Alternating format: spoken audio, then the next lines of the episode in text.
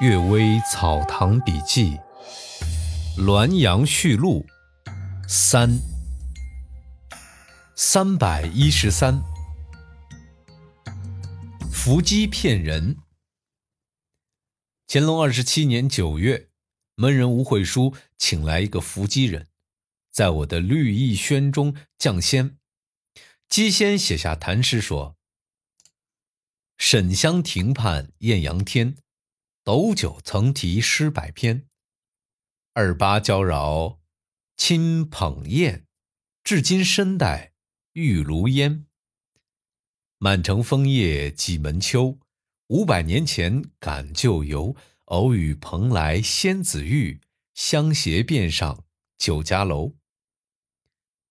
我说，这样看来，这位仙人就是青莲居士了。姬仙批写道：“是的。”赵春健突然站起来问道：“大仙斗酒诗百篇，好像不是发生在沈香亭上。杨贵妃在马嵬坡身亡之时啊，年龄已有三十八岁，好像那时不只是十六岁啊。大仙平生足迹未曾到过渔阳，怎么忽然感叹起旧游来呢？从唐代天宝年间到现在，也不止五百年。”怎么大仙会误记呢？鸡仙只批“我醉欲眠”四个字，再问他，鸡已经不动了。大抵啊，这个鸡仙多为灵鬼所依托，但是还要有现实中可平复的东西。这个伏击人好像是稍微懂得吟咏诗歌的人，学习伏击的手法而从事这个行业。所以一定要这个人同那个人一起伏击，才能写出字来。若换掉一个人，就不能写字。这些诗啊，也都是流连风光，处处可用。从而可知啊，这绝不是古人讲谈。那天突然被赵春健严重要害，他们的窘迫之状就十分可笑了。后来我偶尔与戴东原庶吉士谈及此事，戴东原惊讶地说。我曾经见到过另外一个伏击人，说是太白讲坛，也是这两首诗，只改满城为满林，吉门为大江而已。可见啊，这江湖游士自有这种稿本相互传授，本来就没有必要深究。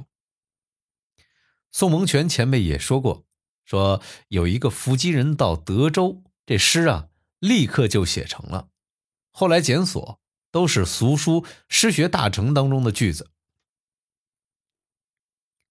下一个故事，巴尔库尔古镜。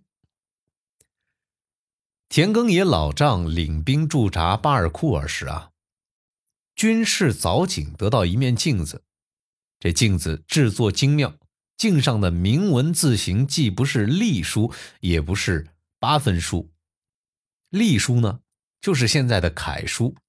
八分书就是现在的隶书，好像是唐代景龙年间的钟铭，只是因为受泥土的侵蚀，多处有剥损。田老丈非常珍惜它，经常带在身边。他死在广西军府时啊，将古镜交给我姐姐的女婿田香谷。这面古镜传到香谷的孙子时，忽然下落不明。后来有位姓戈的亲戚在市场上得到古镜，把它还给田家。去年啊，田家想制作镜瓶，将古镜寄到京城，请我考定。我交给翁树培检讨推敲铭文的内容，才知道是唐代的文物。我替田家将翁检讨的释文刻在瓶角之上，题了三首诗在瓶背上。层竹瞻车出玉门，中堂名字半犹存。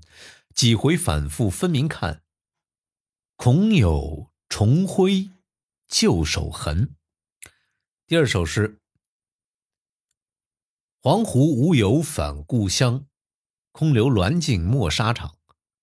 谁知土石千年后，又照将军染上霜。第三首诗。暂别仍旧归主人，居然宝剑会盐金。何如斜尽珍珠粉，满匣龙吟送子珍。香谷的孙子自己有题诗，也刻在瓶背之上，详细的叙述古镜的来龙去脉。《夜登随录》记载，魏信公岳钟琪西征之时啊，有一位皮匠得到一面古镜，岳钟琪向他讨取而没有得到，皮匠因此遭受祸害。这个故事发生的时间和地点与田老丈得到古镜的时间地点完全相同，我怀疑啊。就是这面古镜有关情况的讹传。下一个故事，强盗割耳。门人邱仁龙说，有一位去远处赴任的官员，船呢停泊在滩河边，半夜里啊，有几个强盗手执火炬和利刃闯入船内，众人都畏惧而屈服。一个强盗拉起官员的妻子，半跪在地上说。向夫人乞讨一样东西，请夫人不要惊慌。立刻割下了这女子的左耳，在伤口上敷上药末，说：“这几天不要洗它，伤口结痂就痊愈了。”这些人就相互的呼喊着离去，妻子惊恐的魂飞魄散，耳朵上的伤口果然不流血，也不怎么痛。不久啊，就平复了。说这些人是仇人，但他们既不杀人，又不淫乱；说这些人是强盗，但他们却没有抢劫一件东西。既然不抢劫、不杀人、不淫乱，却又割人家的耳朵；既然割了人家的耳朵，却又送给人家治疗的良药，这些人难道是专门为了取耳朵而来的？取这只耳朵？又是什么意思呢？千丝万缕，终究不知其所以然。天底下确实存在情理之外的事情。邱仁龙说：“如果问这些强盗，他们必定有这么做的理由，他们的理由也必定在情理之中，但必定不是我们所见到的那种情理。